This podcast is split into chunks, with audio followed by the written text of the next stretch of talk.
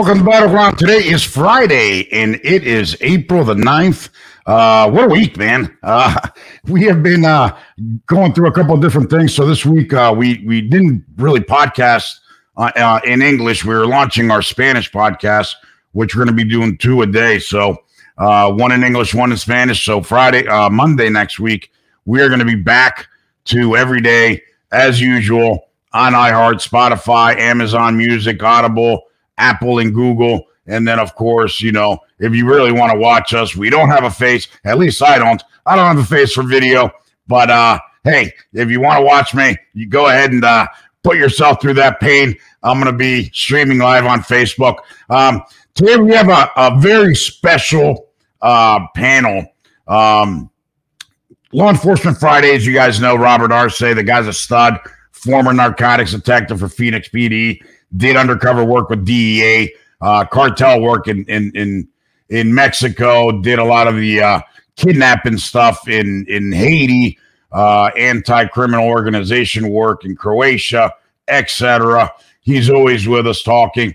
But up next is um, guy does not need any introduction at all. Uh, former Bush administration official, uh, my good friend uh, Alfonso Aguilar.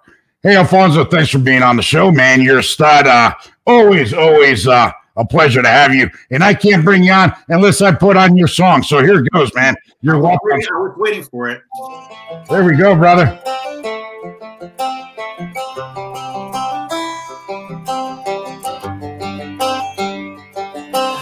The guts and it's the glory. A hundred stripes, a hundred stories. It's the pledge of allegiance on the 4th of July. It's them handwritten letters from home. It's them sleepless nights alone. It's his newborn baby he left with his wife. Mr. Red, White, and Blue, lay Absolutely. Hey, absolutely. Hey, brother, man, it's a pleasure to have you, dude. Uh, you know, we, we always have fun. I know you always bring the heat. You always say it like it is. You don't like to beat around the bush, and uh, I certainly don't uh, either. Um, what a week it's been, man. Um, there, there's so much to talk about as usual with this administration, with this president who is just uh, lackluster. Um, he he definitely resembles um, like he's got some issues, uh, some problems. Uh, we saw the Hunter Biden situation uh, promoting a book that is uh, full of lies. Um, they they omitted uh, some of the uh, some of the juicy stuff that that was out there. Um, then guns, man. You know, I guess we learned from from from President Biden that the constitutional amendments aren't permanent or aren't Absolutely. Are absolute. That's right. That's the word I was looking for. Um, I don't know, man. Um, where do where, where, where do you go? I mean, what what? Give me, a brief synopsis here. This was yet another week. Every week we, we see an attack on uh, our American values and, and culture and principles. And, and yet again, uh, we saw President Biden, uh, a so called centrist, following the radical leftist uh, agenda. And uh, but I but I still think that the, the the top story of of the week is the border crisis, which of course they still don't call it a crisis. Um, you know, we we've just seen the numbers for March, and last time I was with you, we discussed the numbers for February, which were staggering. Well, the the the numbers for March are even worse. So we uh, saw a 71% increase from February to March in terms of migrant arrivals at the border. We had 171,000 people arrive at our border uh, in March, and that's a uh, an incredible number. It's, it's it's the highest in a month in 15 years. The numbers keep going up, so sadly, I think we're going to surpass that. But the other story, uh, which I, I think it's is just devastating, is that in March we received almost 19,000 unaccompanied minors. And Ivan, that is the highest number in a month ever, ever. Now, uh, and we've seen the images. Uh, we're starting to get images that are trickling into the media of kids, little kids, being thrown down from fence from fences, left alone by traffickers, hoping that they're going to be uh, found. This is incredible. Uh, it, it's a human uh, crisis, but you know what? It's also a national security crisis. We found out this week that two folks, two people from Yemen, potential terrorists, were actually uh, identified as potential terrorists. Yeah, they're on the uh, no-fly list, right? Exactly, were detained at the border. I- imagine those that are entering without being detained. And as I, I was telling somebody the other day, our enemies, especially terrorists, are looking at our vulnerabilities. They're looking at what is weak in our system. And certainly, when you have so many people arriving at our border, people involved in crime, be it sex traffickers, child traffickers, terrorists, are going to see that vulnerability and uh, they're exploiting it. So this is a human crisis and this is a national security crisis. One hundred percent. I couldn't. And, uh, I think it, it's not, it's getting worse because they're the only way. You know, they they keep saying uh, that now they're they're not blaming Trump anymore, or or they still are, but they needed another other uh, people to blame. So now they're blaming the Central American presidents. They're saying that is the weak democracies in and corrupt democracies in Central America that are creating this mass migration. So we need to fix that. So you're telling me that we're going to have to fix Central America before we have operational control of our border? I mean, can we as Americans? And and, and, and our, uh, our our envoy also calls them uh, uh, narco states, right? He called them narco states. Well, exactly. And are we going to send our uh, Iraq experts to to to build those countries to to create stable democracies? And against corruption, are we going to send uh, Hunter Hunter to lead anti-corruption, anti-impunity efforts? Hey, that might work, man. That might work. I mean, you know, he did a hell of a job in Burisma. Um, he was able to walk away with a big paycheck. And uh, hey, you know, uh, it, it, might work also because it worked with the Chinese. He walked away with 1.5 billion dollars. So maybe he gets all this money out of these Central American com- uh, countries. I don't know. That's true. That's true. So this is absurd. I mean, and it's condescending that we are going to go in there and try to fix their problems. Look, uh, those countries are certainly not perfect. I'm not defending drug trafficking. I'm not de- defending corruption. It is terrible. But you and I, we understand Latin America. Uh, you know, our parents are from Latin America. We know that 30, 40 years ago, those countries were in civil war. Uh, do they have perfect democracies right now? No. Is there a, at least some stability and some freedom in those countries? Absolutely. So yeah. let's not go down there and make matters worse because instead of reducing massive migration, we're actually going to increase it even more if it's possible. So I, uh, he's just not assuming responsibility and saying, what can we do right now? When Donald Trump, because they said they could say, well, this happened before. Donald Trump uh, faced something like this in 2019.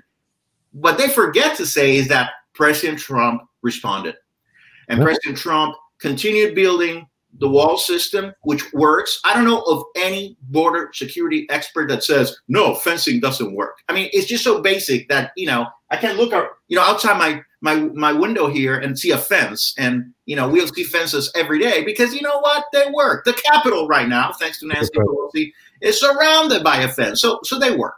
Secondly, hey, by the way, uh, Alfonso on the fence, didn't uh, didn't your friend Mayorkas uh, say that he was going to? Uh, ah didn't say he was going to getting there, getting there. Yeah, yeah. The media, the media, really doesn't talk about that because, uh, so you know, the only now what Mayorkas said, and, and, they're still not admitting it publicly. This is a very interesting point.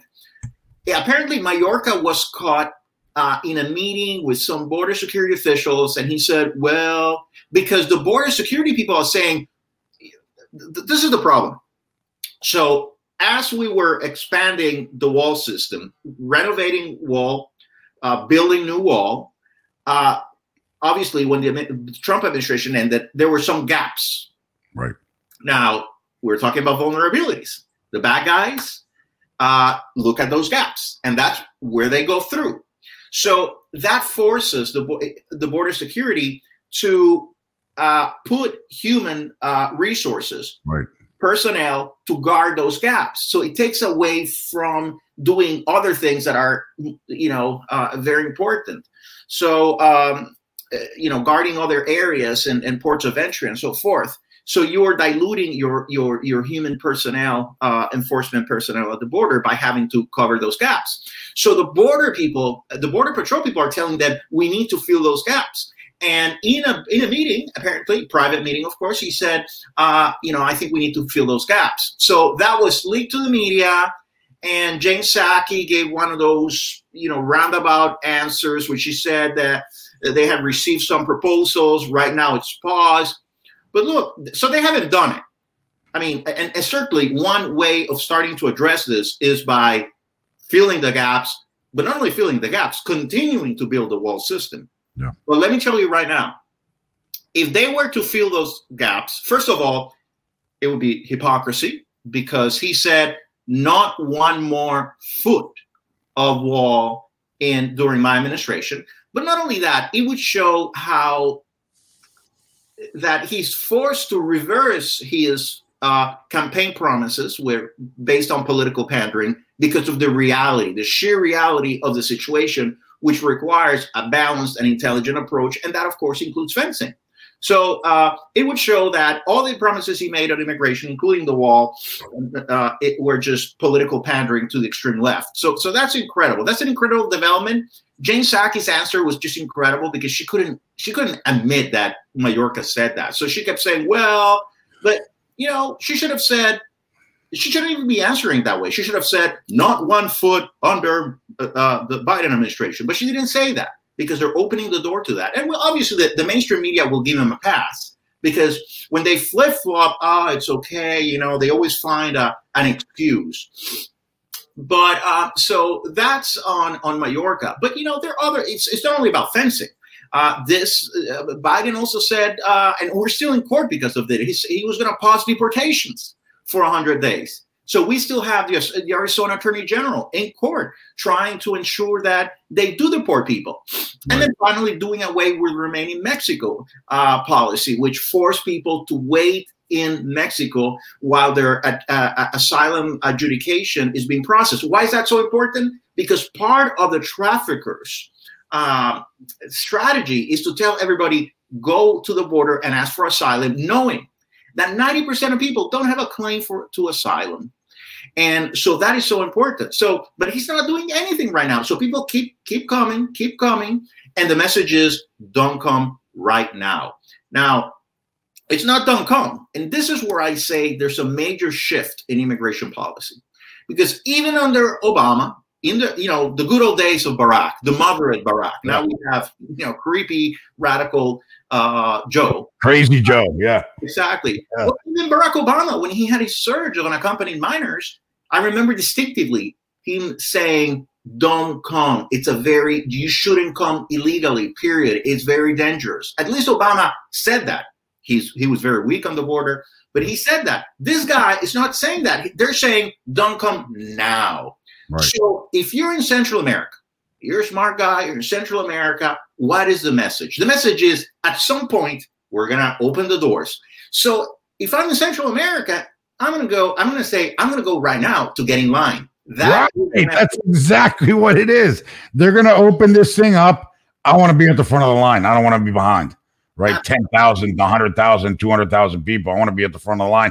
I'm going to go there right now and wait, and, and I'll wait at the border. These people don't know anything about human nature. The same thing, they don't understand the, the wall, which is just basic, you know, something very basic. You know, when you go to a concert, remember when you were young, you're going to a concert and the doors open at seven. You know, people show up early because they want to be the first one to run inside. Well, yeah. it's so basic. That's the message what that they're sending. And um, I, I just think this is awful. Uh, the the liberal media is giving this guy a pass. The fact that they can't even call it a crisis, and then you know this facilitates human trafficking, child trafficking, which which is is a travesty. Not only that, uh, Governor Abbott just announced that in in in a detention facility in Texas, apparently there has been uh, uh, sexual uh, harassment and abuse of children. I don't, I don't have all the facts, but you know, you have so this is why You don't want people to come here massively.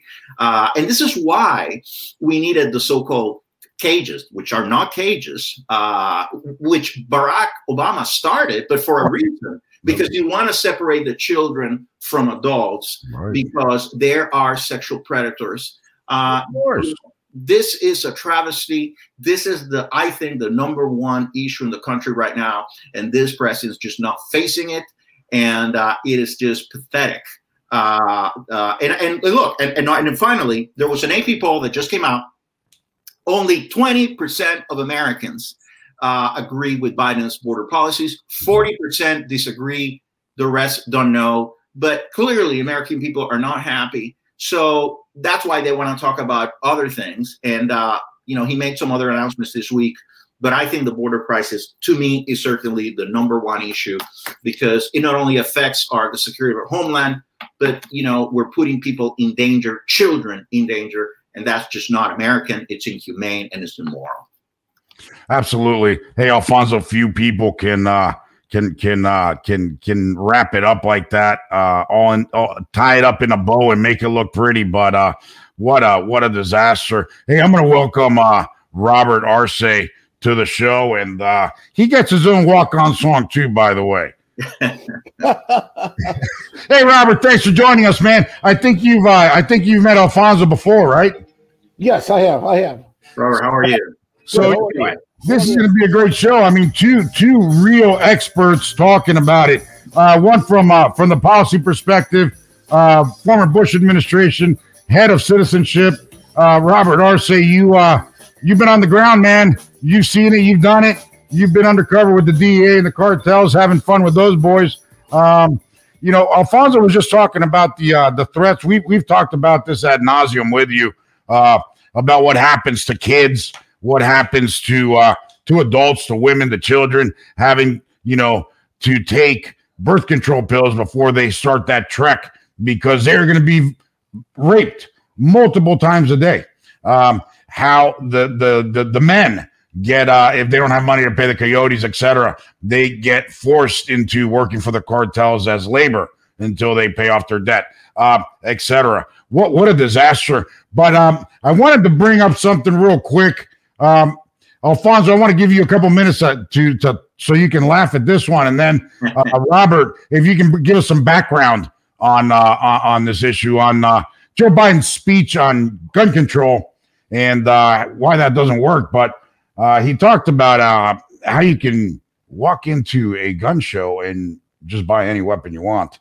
Uh, we know that's not true. That's 100% fake. The the fake news media didn't call him out. Um, Alfonso, your girl over there at the White House, Jen, uh, you know, sidestepped and danced a little bit. So I don't know. I mean, where, where's this going? Well, again, uh, this this this president keeps lying, and and this is an incredible thing. Remember that um, they kept saying Democrats and the media that pre- not only President Trump but Republicans at large, we are all a bunch of liars. We we just don't uh, tell it uh, tell it as it is. We're we're always fabricating things, which is not true. And now we have a president who habitually every day is giving information that is factually wrong, and the media gives him a pass. This is it's just incredible. And but I, th- I think people know because when it comes to guns, I'm not a gun owner, I'm not a gun expert, but you know when it comes to something like that, if you're a gun owner and and and, and a gun buyer, uh, you know the process. So people say this guy just doesn't know what he's talking about. I mean, he did it with guns. He did it as well. Remember with with the Georgia voting. Uh, uh, Reform Act, uh, which he said that it would prohibit voting after 5 p.m. so people who work can't vote after work. That's an absolute lie. Even the Washington Post gave him a, a, a for uh, for Pinocchio. So uh, and then as uh, Jen Psaki and she around circles, she likes to circle. She talks a lot but doesn't say anything. She so, circles. Yeah. This is habitual lying.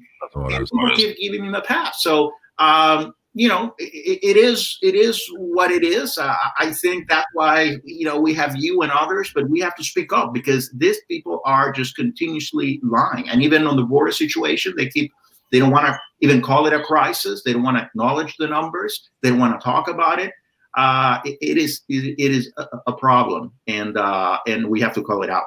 Absolutely. Hey, Robert, man, you've been, uh, you've been on the front line on this one. I know you've done a, a lot of the work with the, uh, you know, in your own PD, but also uh, undercover with DEA, and uh, and and I assume you've had your run-ins and experiences with uh, AFT, AFT, as uh, President Biden called them, uh, AFT. Um, you know, with the ATF. So, uh, jump jump in here, brother. Help us out. Give us some uh, give give us some background, some real life stories on uh, on gun control and uh, and how that really does work. I mean, criminals we know go through background checks and they wait three days and they get fingerprinted and um, and then they go commit crimes once they get their uh, license, uh, their permit approved. Right, Robert?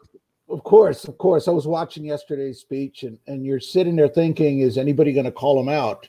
Because it's all lies. Uh, I tell you, who can get a gun without a background check? I could get one when I was working undercover posing as a criminal.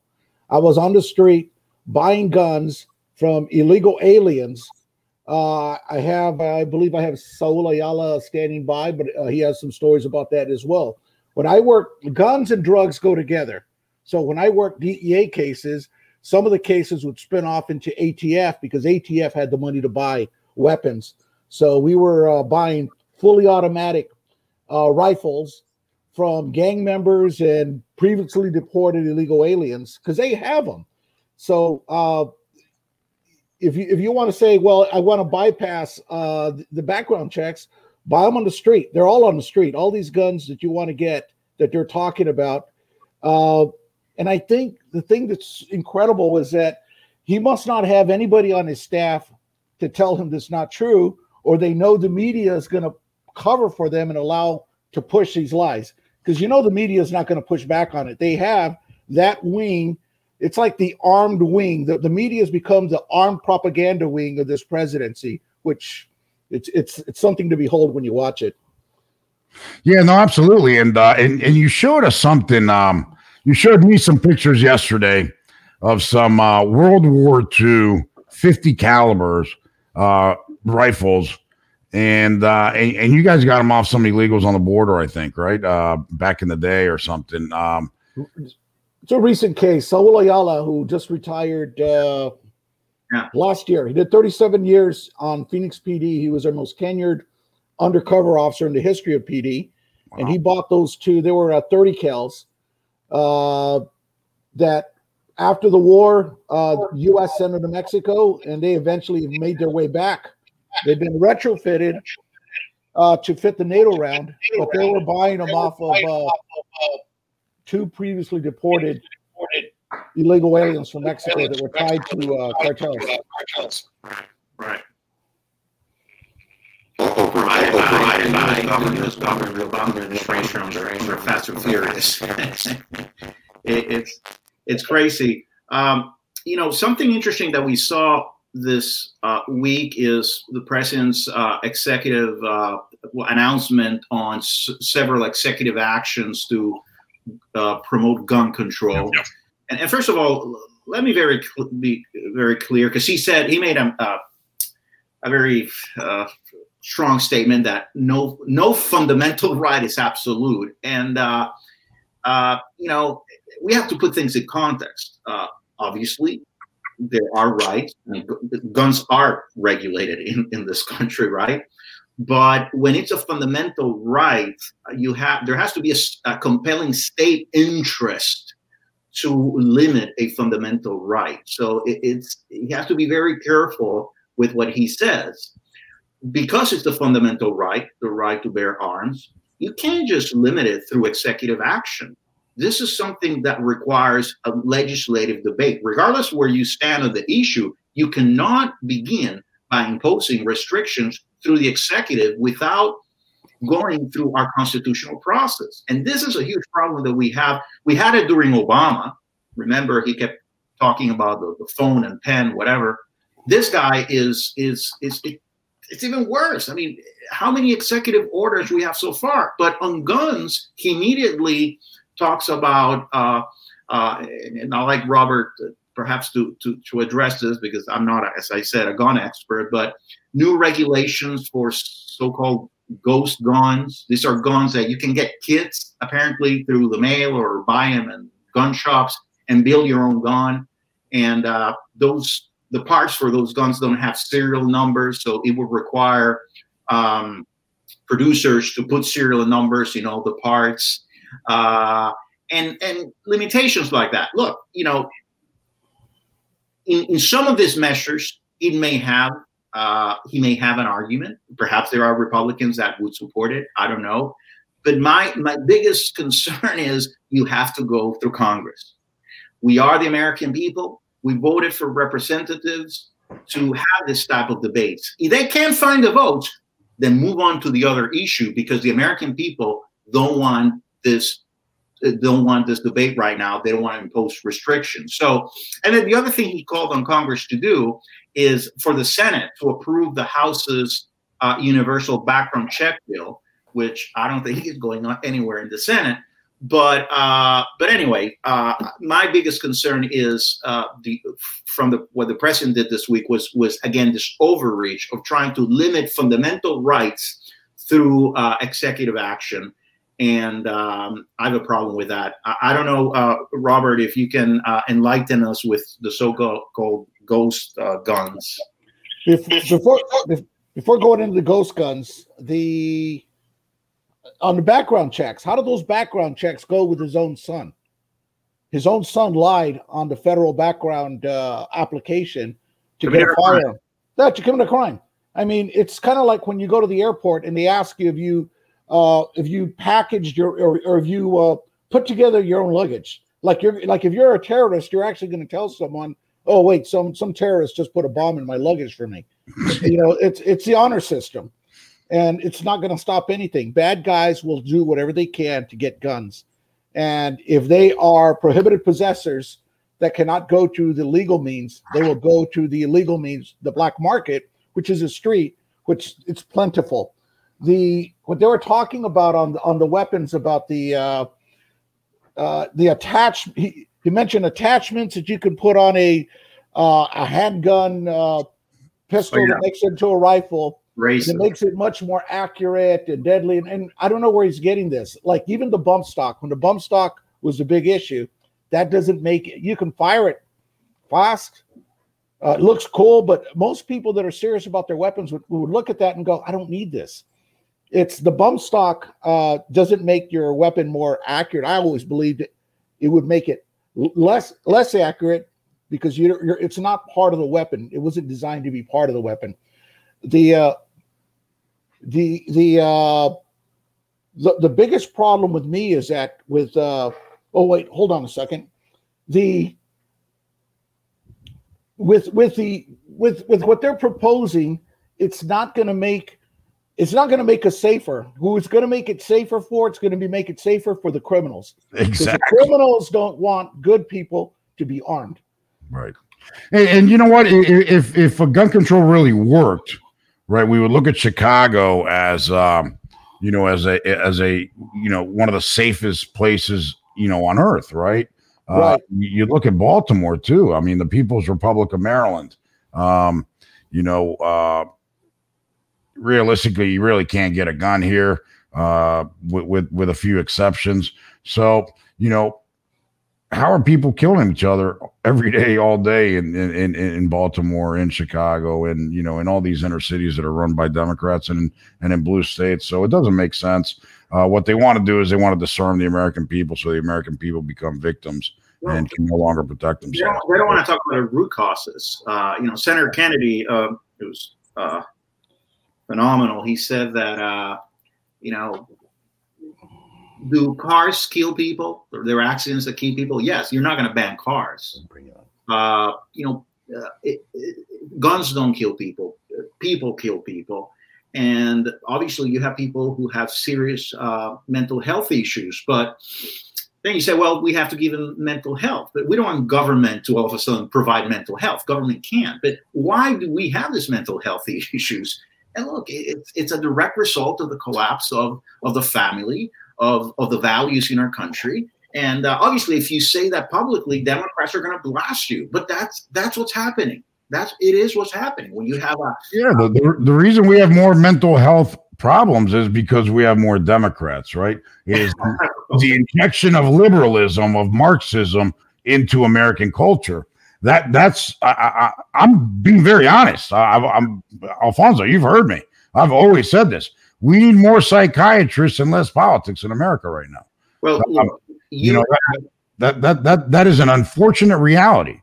Um, you know the the the the the left has been pushing Marxism and cultural Marxism into the U.S. Uh, you know market for for a long time. They've been brainwashing you know kids and now adults.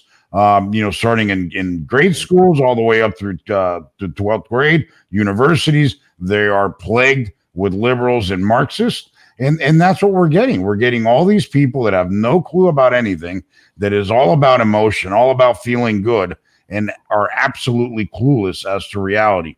They sit there and believe that they can sit there and walk up to a terrorist or a rapist or a thug or a cartel member and tell them that they're that they're there to help and they're going to sing kumbaya and give them a hug and they're going to go be best friends. I'll tell you what's going to happen. They're going to be greeted by somebody, you know, like Daniel Pearl, you know, was greeted and they cut off his head. That's exactly what's going to happen with terrorists or with the cartels. They'll shoot them right there on the spot and execute them. But these people live in fantasy land. They have no idea what reality is. And that's the problem. And that's a very dangerous problem, Alfonso. I, I, my point is when, when, when so basic social institutions that are the basis of our society collapse, our system's going to collapse. Look, when you just look at the statistics, you know, yeah. divorce rate is over 50%. Right. In some communities, it may be over 60%. Uh, you know, children growing up without one of their parents. Uh, uh, th- this is really concerning. We, we saw recently another poll that showed that uh, church membership in our country is now below 50%. Yep. So you don't have a family, you don't have the church that helps you, that that social community uh, infrastructure that it's so important. Government, you know, George Bush used to say something that I, I, think was very powerful. You know, President Bush was very big on on promoting uh, volunteer service, community service, faith-based initiatives, and he used to say, "Government can't love, only neighbors can love, family can love, churches can love. Every individual needs a nurturing environment." If, if the only alternative you have in your community is oh go to the social security or social you know state counseling office whatever to talk to a get in line to talk to a social worker, this society is in a hole. Yeah, we're in trouble. We're in trouble. When we're promoting, when we are promoting Alfonso, and, and it goes directly to what you were saying, and I was saying before, is this cultural Marxism. When they're playing identity politics, when they're more worried about men going into women's bathrooms, when they want men to play in women's sports, when they're breaking down traditional values and they're breaking down a traditional family. And if you support traditional family and values, you are a bigot, a racist, a xenophobe, whatever. You are, you know, the the the nastiest and this most despicable person on the face of the earth if you support traditional values. And that's the way they're doing it. They're pushing it that way. And I don't know I don't know how to stop it. I mean, the only way to stop it is you got to fight back and you got to push back. But uh you know, we're, we're, we're not winning that war, buddy. I got to tell you, we're not winning that war. Well, and, and then finally, obviously, the expansion, and, and this president is committed to this expanding. Uh, this administration is starting to look more and more like the LBJ, LBJ administration of, of, of the Great Society. We're going to yeah. fix poverty by creating all the social programs. You expand those programs, so benefits programs. So you already have people who, who have issues because uh, they don't have uh, parents, uh, uh, they're divorcing at higher rates. And then you offer them all this stuff for free, benefit programs that leads to dependence. You're creating very dysfunctional individuals, sadly. Uh, obviously, we need a, a, a social a safety net, but it should be a safety net. It should not become a way of life. And sadly, this is what we're looking at uh, an expansion of all these programs and a lot of people are going to end up in those programs because they don't have that that nurturing environment so this is this is very dangerous and uh, look the only way to do it is just opposing this uh, in Congress putting pressure on Republicans to oppose this agenda. And you know, he's talking about an infrastructure project that now they expanded the meaning of infrastructure to include everything. You know, social welfare is now infrastructure. Uh, this is crazy. Yeah, no, it's absolutely madness. Hey, Saul Ayala, welcome to Battleground. Thanks for joining us again. I know you were running a little bit late. We were talking about uh, uh, our wonderful president, our fearless leader, Joe Biden, who uh, is one of the most articulate fellows we've ever uh, listened to in the world, um, has absolute clarity on every issue and understands things like uh, like no man who has ever worked walked on earth before. Um, a little bit about the border, about gun control. Uh, Robert was talking to us about um, why gun control doesn't work because criminals don't stand in line and don't get background checks. And uh, and uh, he said that uh, that would be a great question to ask you about how easy is it to go get uh, weapons out on the street. So it's extremely easy. Um, I would say that if if I had the means and the reason to do it, I could go to any convenience store in the right part of town hang around for a while and meet up with somebody uh, to buy some fentanyl pills, for example. Um, once I get the I get the pills, all I have to do is maybe mention that I might be looking for a gun. Um, everyone knows everyone on the street like that knows somebody that's doing burglaries that has guns. Um, it, it, it's as easy as that. Um, not too long ago, I was with a partner of mine uh, driving down the street, female partner. she pulled over and talked to a young gang member, obvious, obvious gang member. He got in the car. We drove somewhere and he sold her some marijuana. I just happened to turn around, look at him, and say, "Hey, uh, basically, if you or any of your homeboys have have some guns, give her a call. I'll get them off of you." Uh, that set off a chain reaction uh, and she uh, supposedly purchasing for me purchased I would say about 12 very high quality assault weapons from these 19 20 year old uh, gang members in South Phoenix. It's uh it's pretty easy to get a gun. And and nobody out on the street is using these things that were recently banned. Nobody out on the street is making their own pistols without serial numbers. Um, usually when we were buying guns, the question came up uh, do you care if they're dirty? Pretty much. Do you care if they've been used in a crime? You care if if, uh, if the serial number is bad? No. Oh, where, do, where, do, they come from? Where do they come from? Excuse me. Where do the guns come from? um, several, um, mostly from burglaries. Uh, the the the cheaper guns come from burglaries uh, from other crimes. Uh, the the more um, the cartel type people, uh, a lot of them get their weapons through straw purchases. Uh, it's very easy to for them to give some money to somebody, uh, a citizen, to go buy them guns at a gun show. Uh, but it's, I would say, most of the street weapons uh, come to in the into the into the criminals' hands as a result of other crimes like robberies and burglaries. So somebody breaks somewhere, somebody breaks somewhere and um, and and steals these weapons from yes. some home or a business or somewhere else. Yes, and um, recently, uh, before I retired, I was working with the gang squad, uh, and in conjunction with uh, a unit that uh, traces uh, guns through uh, through the shell casings and the uh, and the spent um, the, the spent bullets, were able to connect about four or five guns to over a hundred crimes. Um, different these guns went from different individual to different individual, but they all were linked to these uh, drive-by shootings, uh, aggravated assaults, and even some homicides. It, it's it's unbelievable, um, unbelievably easy to get a gun on the street. Let, let me put it that way. Yvonne, if I can if I can add, I worked in the gang unit after I left the undercover unit that was buying weapons. Uh, when I was working in the undercover unit, it was called Special Projects. It was a storefront operation where we would buy stolen property. And you know how we talked before that some of these uh, people that get smuggled across the border don't have money to pay the the coyotes. So Right. what they do, they start working for the dope man. They start they set up in a in a dope house, either work security or sell it or transport it around the city. They get hooked on drugs. They become a liability. They don't want them because somebody who's hooked on drugs is going to snitch. They don't trust you.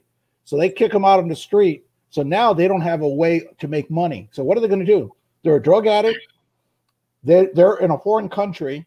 So they start doing burglaries. They start forming crews to do burglaries, steal cars. And we're talking people that are going around the neighborhoods during the day. They'll go to a nice neighborhood and in groups and ring doorbells. And if somebody answers, they act like they're at the wrong house. So then if nobody answers, they scope out that house, jump the be- fence, kick in the door, go in, grab a pillowcase, grab whatever they can, and they're out. They look for weapons because weapons can get them money, and they're gone. Imagine if you're in the shower or your wife or a child is in that house and they don't answer the door because you tell them, don't answer the door. Somebody rings if you don't know them.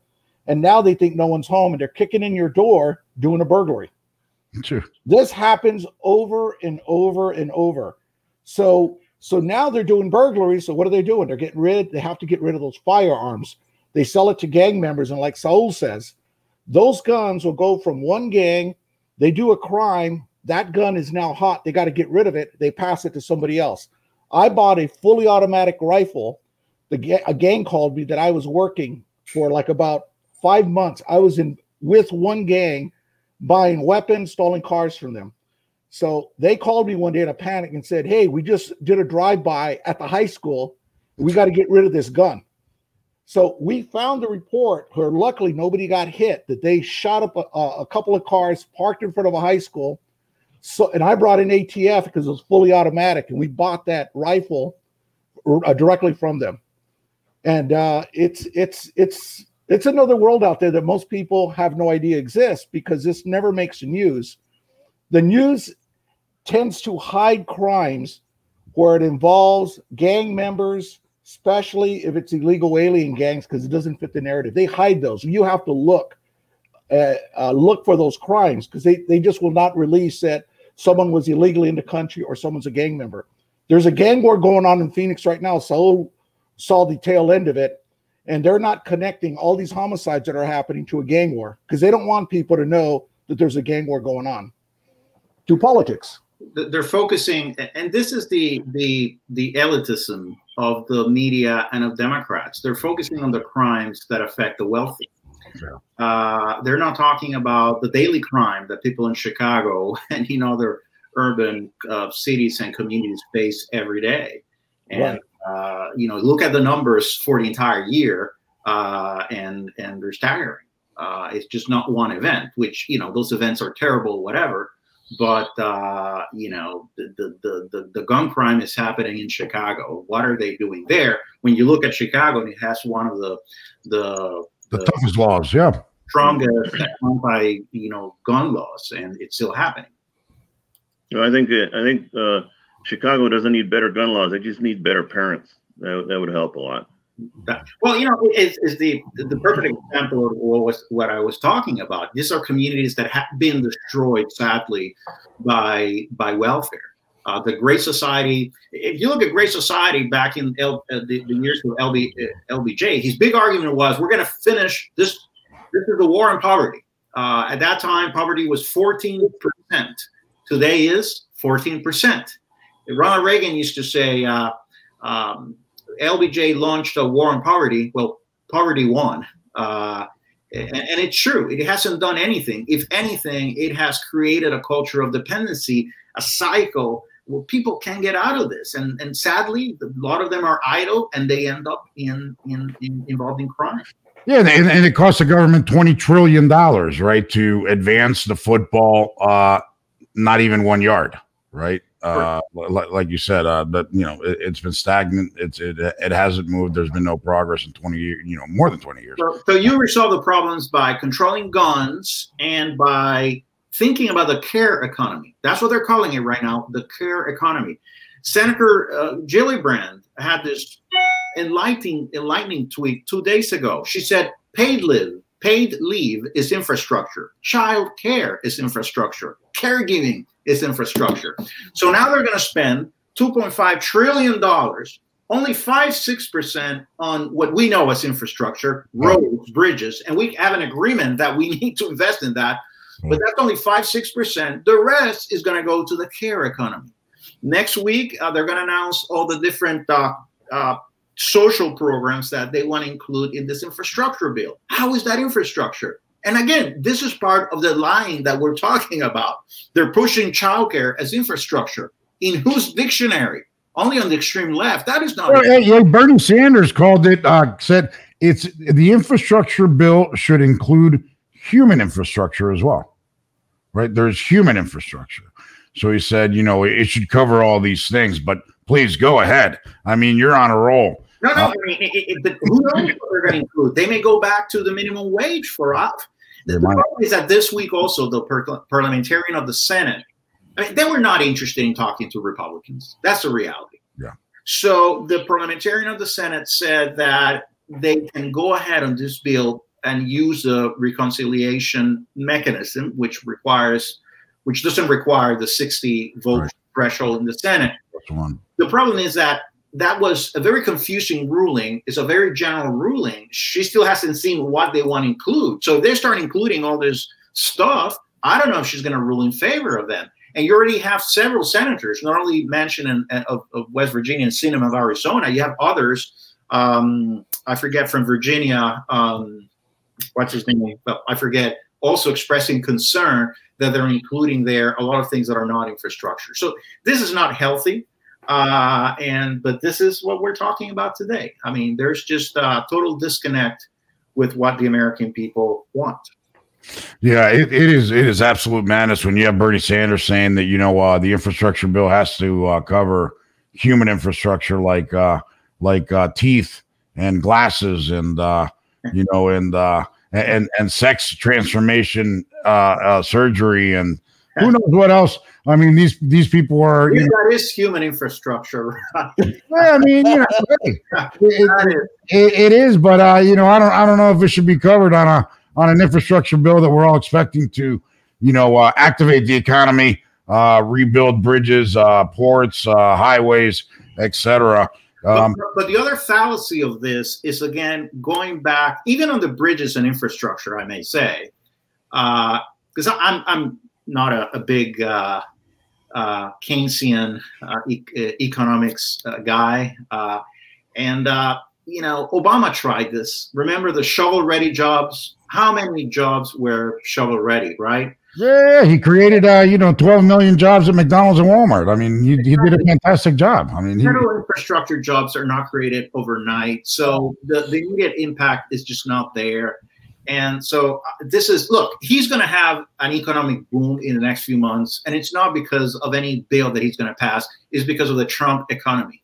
Right. Once people start leaving their homes, which they already are, and we're seeing the numbers, and start fully investing in the economy, we're going to have a boom in this this summer because the fundamentals of the economy are strong. Yeah. So that's what's going to happen. The only thing that his legislation is going to do is that it, it, it puts in peril our great economy two years from now, uh, and we could see uh, an economic downturn thanks to his overregulation and all his, uh, um, you know, Green Deal uh, uh, policies. By the way, infrastructure bill also the infrastructure bill also includes some Green Deal projects like electric cars because yeah. we know poor people are buying electric cars, you know, and uh, especially those Teslas for one hundred and ten thousand dollars. You know, they're yeah. buying those uh, left and right like uh, like hot dogs, man, at 7-Eleven.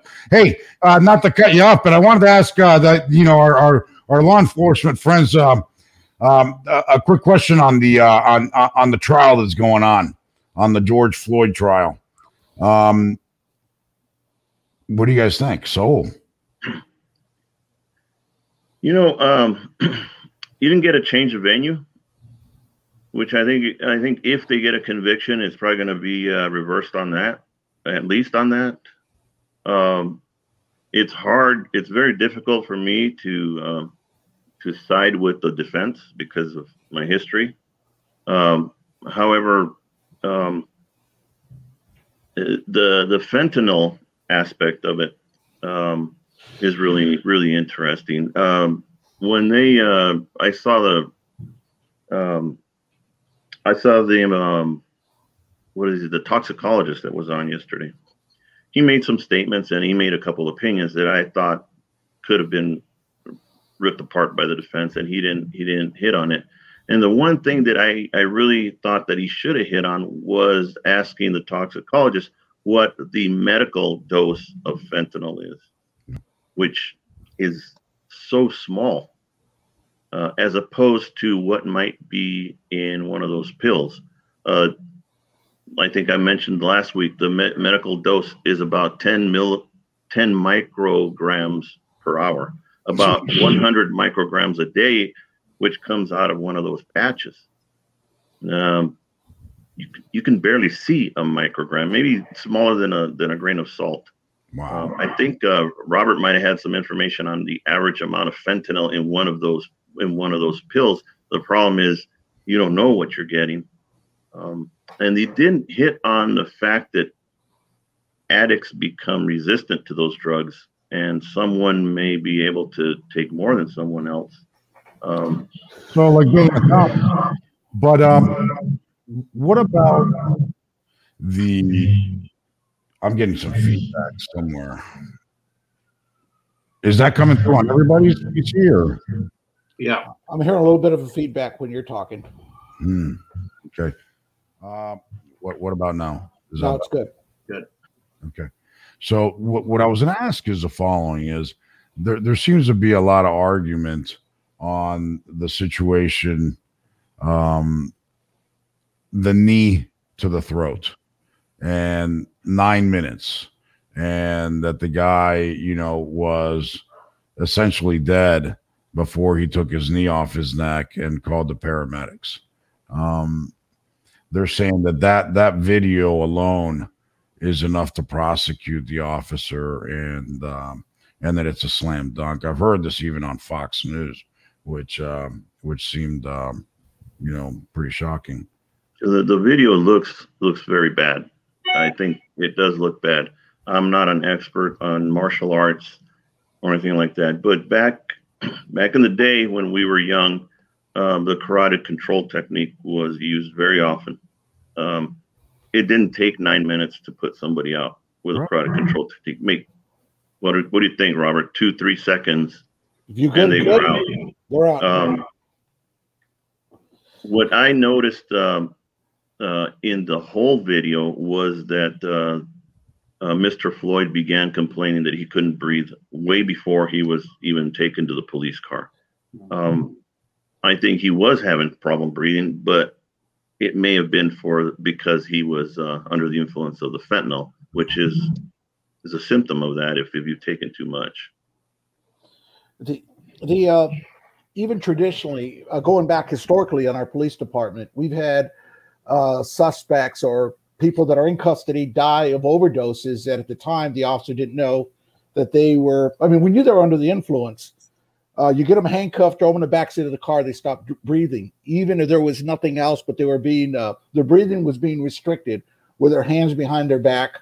They start to panic uh, they start hyperventilating and they they pass out and they die. And or sometimes we didn't know they had just swallowed some dope on us.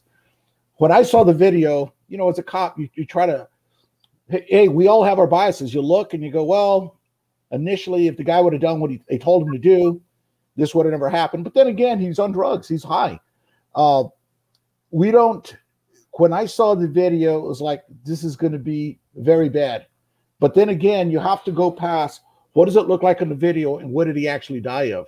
So that's those are two different things that uh the training that they talk about. Now i never I, i've been uh, on a i have a uh, go on to a group of uh cops with phoenix pd a lot of them taught defense tactics. I never was at the academy. I never taught defensive tactics. Saul never did either. We were always out on the street. But those guys can go into the science of what you do what you can't do. And uh but to me the guy starts saying i can't breathe you gotta attend to him. You gotta uh you gotta loosen him. You gotta do something to not allow him to to you know to go into distress like he did And going back to the fentanyl, uh, I, I, cited the numbers last week. Uh, DEA grabbed fentanyl nationwide and did a test on nationwide seizures of fentanyl. 27% of fentanyl pills nationwide had a possible lethal dose in those pills 27%. Now, it depends on your body size, previous use, your tolerance level. And uh, so if somebody, some high school kid gets a fentanyl and thinks it's a, you know, some Valium or an Oxycontin or something, and he's going to pop it one time. Imagine if he gets that 20 at one 27% of that pill, the one that has a lethal dose, he takes it, he never wakes up. He's done. And, and a lot, right? That yeah, that's a crisis. If you look at, if you Google, do a search, fentanyl overdoses, and start looking at news articles, especially on the West Coast along California, Arizona, you start looking. That is a crisis. They're talking about the crisis being the handguns. And we talked about this last week. The crisis is the violence related to gang violence, the uncontrolled borders. Now, why are they fighting in Chicago? Why are they fighting in our inner cities? I mentioned this last week. Gangs are fighting for the right to sell Mexican drug cartel drugs in those inner cities. It's lucrative, so it's being fueled by drugs coming from Mexico into our inner cities, shows up in our inner cities, and street gangs are fighting street block by street block, apartment complex for apartment complex. And that's where the slaughter is happening. It's being fueled by illegal immigration. It's being fueled by street gangs. It's also being fueled by this new progressive ideology that we do not punish and incarcerate gang members because it's inhumane. On that point, I think it's a very good point. You know, if you look at the Mexican side of the southern border, it's it's truly uh, you know a war scene, right? You see yes. the, the, the fight between the the battle between the cartels uh, to control territory. So it's very naive to think that what's happening in in in the southern part, the Mexican part of our southern border, is not going to come in uh, into our country. So perhaps the violence levels are not as uh, you know extreme as what we see in Mexico because I mean I've seen some things in Mexico that are right. scary but they're still incredible. I mean, you still see a lot of violence, and and obviously it is the spread of that violence from Mexico into the United States. Uh, that's a reality of it, and I think it's just very naive to think that no, no, that's just happening uh, in the Mexican side. Once you cross into the U.S., all of a sudden, you know, the rule of law prevails. Well, you know, it's not the the the case. Saul just left the street. I mean, Saul just retired. I mean, uh, you can hit on this, Saul on on what you're seeing out on the you know what drives the violence out on the street oh it's it's the drugs uh, no no doubt about it uh, you know um, historically in in phoenix in southern california texas we had the uh, the the historical gangs uh, the mexican gangs a lot of the gangs that that we dealt with as as younger as younger guys um, the mexican mafia kind of kind of took that all away with a with a big plan, which which caused Mexican gangs, Chicano gangs, Mexican American gangs, not to go after each other as much as they did in the past. However, the other races still continue their, their gang war.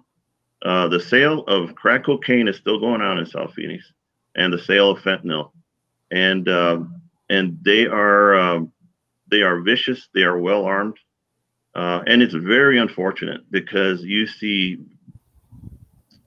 amazing young men just ruin their lives um, for the sake of this of this mentality. Um, and um, and the and the women, the women are involved as well. Uh, they're involved. For, for, I think for, for for those who are listening, I think will be very very interesting. So you're talking about the the cartels that are selling you drugs in our cities. Uh, those cartels, uh, Mexican or Mexican origin, uh, they are coordinating, they're, they're nego- negotiating with cartels in Mexico, Sinaloa, and other cartels. Yes. Oh, uh, yes, absolutely. Um, you could uh, you could investigate a um, um, any organized crime group. Let's say a biker, bikers, you know, Hell's Angels, something like that You you picture white guys on motorcycles. If they got drugs, they got them from a Mexican. That's just that's just it. There's no there's no doubt about it. If you if you dig deep enough, you're gonna find a Mexican. It may be a Mexican American, but if you dig deeper, you're gonna find you're gonna find a a Mexican national involved. That's just the way it is here in the Southwest and, and in most of the country. It it, Yeah, it, it is all it's connected not to. Mexico. Jalisco and uh, and and and and, and uh, Sinaloa and those guys. Yeah. You know, on the East Coast, you have all the Colombian stuff coming up, right? Like uh, Yeah. South Florida, but but yeah, a- absolutely. Um, Alfonso, if I can, if I could add, uh, my last seven years on Phoenix PD, I was in a wiretap group. We did wiretaps uh, on primarily drug organizations. Uh, finished one at the end. My last one was actually a human smuggling wiretap, but you know they're court court uh, authorized uh, wiretaps. We did them for I was uh, seven years, so I was in this group, and some boss, somebody complained and said, "Why are you guys always targeting Mexicans, the illegal aliens? You know, we're doing primarily Mexicans from Mexico." So they came up with this great idea. All right, let's let's look at a black group. Uh, we'll look at a black gang group, and we found a black gang group. And normally, the threshold you need to find someone that's moving a lot of drugs. No one moves enough drugs to justify spending so much money on a wiretap except the Mexicans. All right, we'll do a black group. As soon as they ran out of drugs, there we hear the conversation. Hey, man, we're out. We need some more of that product, and they're talking in code. So the main guy makes a phone call, and what do you hear when the guy answers on the other end? Accordion music from the Mexican connection that's speaking in broken English, and that so now we have to spin off into the connection who's a Mexican. This happened with white groups, where sometimes they'd say we need to go after a white group. As soon as they need a dope, the dope man, they call and you're talking to a Mexican Oh, know, all the time. I, I, I, I'm shocked that even the, the, the, race issue was even uh, mentioned. You know, you're, you're going after criminals. You know, regardless of the Exactly. Absolutely. it happens that the country in our southern border is Mexico. Period. Yes. I mean, Yes. it, it, this is how outrageous this is. I mean, uh, that's just just incredible. Now, on another that, that you could en- enlighten us, because part of the travesty that I see with this, what I call the corridor of terror from Central America to our southern border, is sex trafficking and child trafficking. And, Yes. uh, you know, and I have to say, it's just like drugs it's supply, supply of children, and demand for children, pornography, uh, sex trade. This is tr- uh, terrible. Uh, um, what has your, been your experience working, uh, uh, you know, in law enforcement uh, around the border with this? Well, I, I recently, as a matter of fact, yesterday spoke uh, to people that I know down in Mexico. Um, the almost it's it's it's a coincidence that you brought this up because almost immediately the conversation shifted to people stealing kids uh, on the street, taking little girls, taking little boys, and stealing them. Whether it's for the organ, uh, the organ transplant business, or Yeah. for its sexual trafficking, but but it is a problem. It is a big problem. Um, one of the children, I've, I've actually sent him uh, baseball equipment uh, a few times. Uh, he's really, really good baseball player. He's about 10 years old. He was invited to go join a, a league, a baseball camp for the summer. Uh, however, the invitation said, just you, don't bring your parents. What's going to go? What's going to happen to that kid if he were to go? I mean, luckily his parents knew better, but that's a common tactic.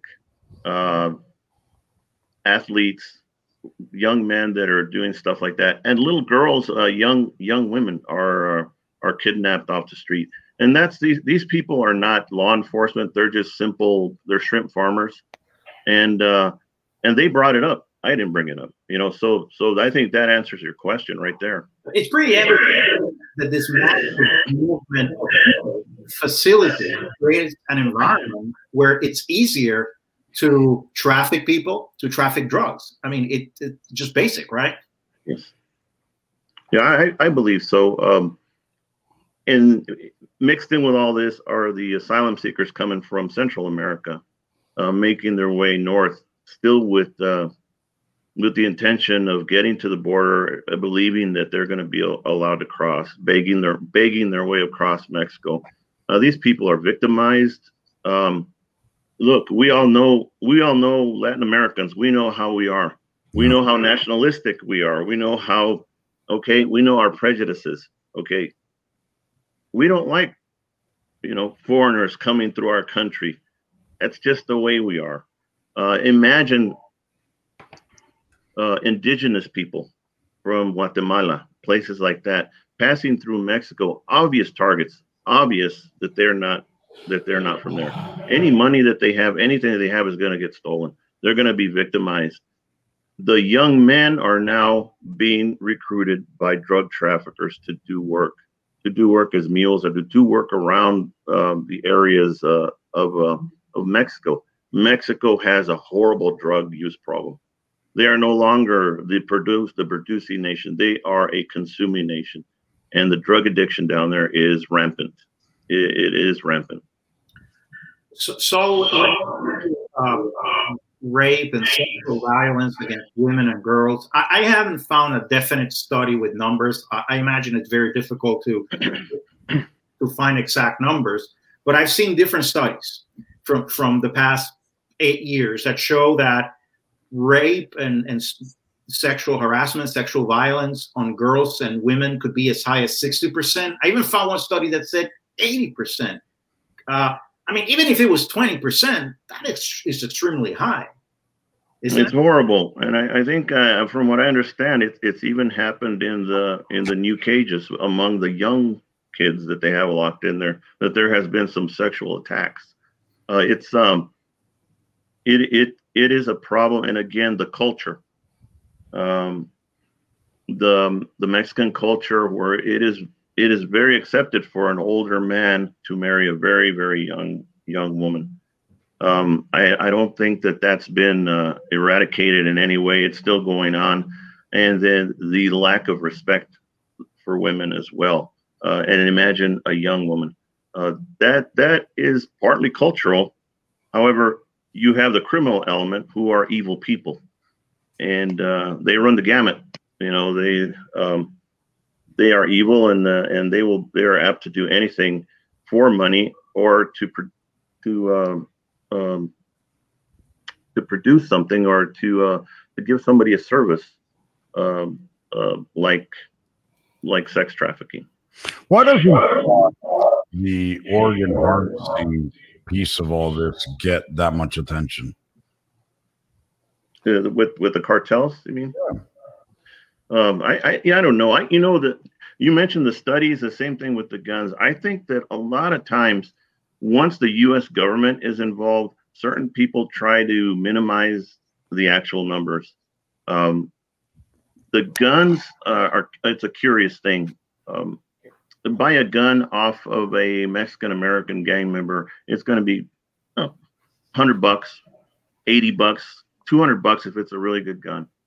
The Me- the Mexican nationals uh, pay a lot of money for their guns down in Mexico. So if, if I if I meet a Mexican national and I'm going to buy a gun off him, I'm going to have I'm going to expect to pay market value for that gun because they they just have that that that attitude that well if I take it to Mexico it's gonna it's gonna make me a lot more money.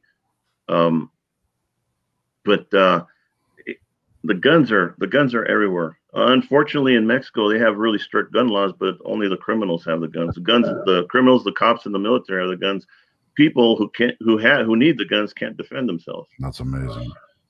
You know, I I, I always said something that um, is just so important to to emphasize, and I think I've mentioned it as well you know, these poor people are being told that they should come here to ask for asylum. And it's not only by the traffickers, but even by good, well, the US government is basically saying that right now, yeah. that you can come here and ask for asylum. And we know that 90% of those people don't have a claim to asylum. You can, you need a, a, a credible fear uh, uh, that you're going to be persecuted individually for political reasons, for religious reasons to apply for asylum. These are economic migrants. They're, they're facing hard times back home. And by encouraging them to come here regularly, they are creating this corridor of terror where all the, this happens. and and this is the problem. I mean, I, I think there's some so-called immigration advocates. I, I, do believe that some have good intentions, but are risking their seal to help immigrants. They're, they're forgetting the situation that they're creating. That it doesn't help them. It actually really uh, creates an environment where so many of them are victims of crimes. Why come to our country uh, this way if you're going to be raped? uh, that's going to change your life forever. Yeah. Absolutely. And so uh, the, the asylum policies, and that's why President Trump said not only remain in Mexico, which was important, uh, but also reach agreements uh, in a bilateral way with Guatemala, with El Salvador, Honduras, to say that if you're going to ask for asylum at our border, you have to show that you asked asylum before in the countries that you went through. Because if you're looking for is just a place where you can find safety, then that can be provided in Mexico and in other places. Those countries have to do their part, and they also have international obligations. So uh, this was very important. And somehow the extreme left said that this was inhuman. Uh, not at all, not at all. And and I think this is, from my perspective, one of the main causes for the massive migration. It's not only that we're calling them, we're saying come here and we'll give you asylum when we know full well right. that we can't. It, it is a travesty. And we're telling them how to do it, right? We're telling them how to how to come in is come in, you know, with children, then we're not going to separate you. Uh, you know, uh, come in and ask for asylum, and we're going to let you in, et cetera, et cetera. But hey, you know what? It's uh, it, it's been a pleasure as always having all of you guys here. Great conversation. We have to do this again. I know, uh, Alfonso, I know you're always busy, man, but if you want to join us on Fridays, I think uh, it's just a natural fit to have policy and uh, op- and, op- and operatives together to talk about some of these. Uh, I, I, I commend uh, Robert and Saul for for their service. I mean, we need good people in in the front lines, and uh, you know they can enlighten policymakers. Sometimes that's why i you know I, I served in for six years in the department of homeland security and i made sure to tour the border several times to talk to the people in the front lines to know exactly what's happening. And sometimes you have this policy debates in a bubble here in washington with disintegration advocates that just don't know uh, and uh, some have their agenda let's be honest they want to flood the country hoping to create a a social pressure to to to push immigration reform, legalize people, but also to change the country. And then some others are really good people, but just don't know better. They think that this is the way of doing it, and uh, you know we're creating a terrible situation. Yeah, I mean it's horrible, Alfonso. I mean some of the stories, uh, you know, uh, that that we've that we've heard from from Saul in the past and and, and Robert um, about. Uh, you know, we, we could go for another hour here, but you know how how they take these people through the border, take them in the houses. When you know, uh, uh, uh, Roberts told us stories when they've raided these houses and they have all these children locked up in rooms and how they use bathrooms and just there there's too many people just for the bathrooms, right? And you can imagine they haven't showered, bathed, the the stench, the it, it's the irony is that as bad as things may be in their home country, they're not going to be exposed to that violence in El Salvador, Guatemala, or Honduras. Right. It's even worse here. I mean, so this idea that somehow, and I'm not saying that there's no violence in El Salvador or Honduras, and we know it, it it's related to drug trafficking. Uh, it is very intense, but it's similar to some of the violence we see in some cities in the United States. Yeah but but let's not say that you know what they're going to go through to get here is much worse than what they're seeing in their home country they're going to war war torn mexico to get to our border and what's going on in the central of mexico i worked there for three years i needed for transportation by land armored vehicles and armed escorts and many areas were were no go zones for us I felt like I was back in Iraq because I also spent some time there, and it was unbelievable. Where we're sitting around, driving around in convoys, uh, because it's such a dangerous place. And these, these people don't have that luxury. Yeah, and, and it's not even a war zone, right? But it's uh, but but it's it, it's a normal open society country democracy everything and and what you're telling us here is that you can't get through these cartel controlled areas or you're or you get killed right I I had a meeting canceled uh, because I was set up to go to a spot. Security was going to pick me up, and they said it's a no go. There's a running gun battle in town, and they're shooting RPGs at each other. Oh my god, Yeah. So I was like, okay, I'm not going. It's okay. I'll stay here. that's that's Yeah, amazing hey guys let's do this next week alfonso how do people follow you on social media where do they follow you Amigo Aguilar, Twitter, Amigo Aguilar, please. how about you robert I'm at uh, Robert Odyssey on Twitter, and uh, eventually, I think soon, we're, uh, Saul and I are going to be opening up a Facebook page uh, for the podcast we're going to be launching here real soon. fantastic and so does he have any uh any, any social media twitter handles anything Right here.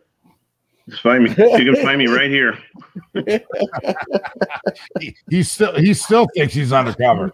All right, guys, I appreciate it. We'll see I you think guys I'm in the 80s. And don't forget, iHeart, Spotify, Apple, um, Google, Amazon Music, Audible. You can find us anywhere. There is no reason for you to miss Battleground, and we'll see you next week.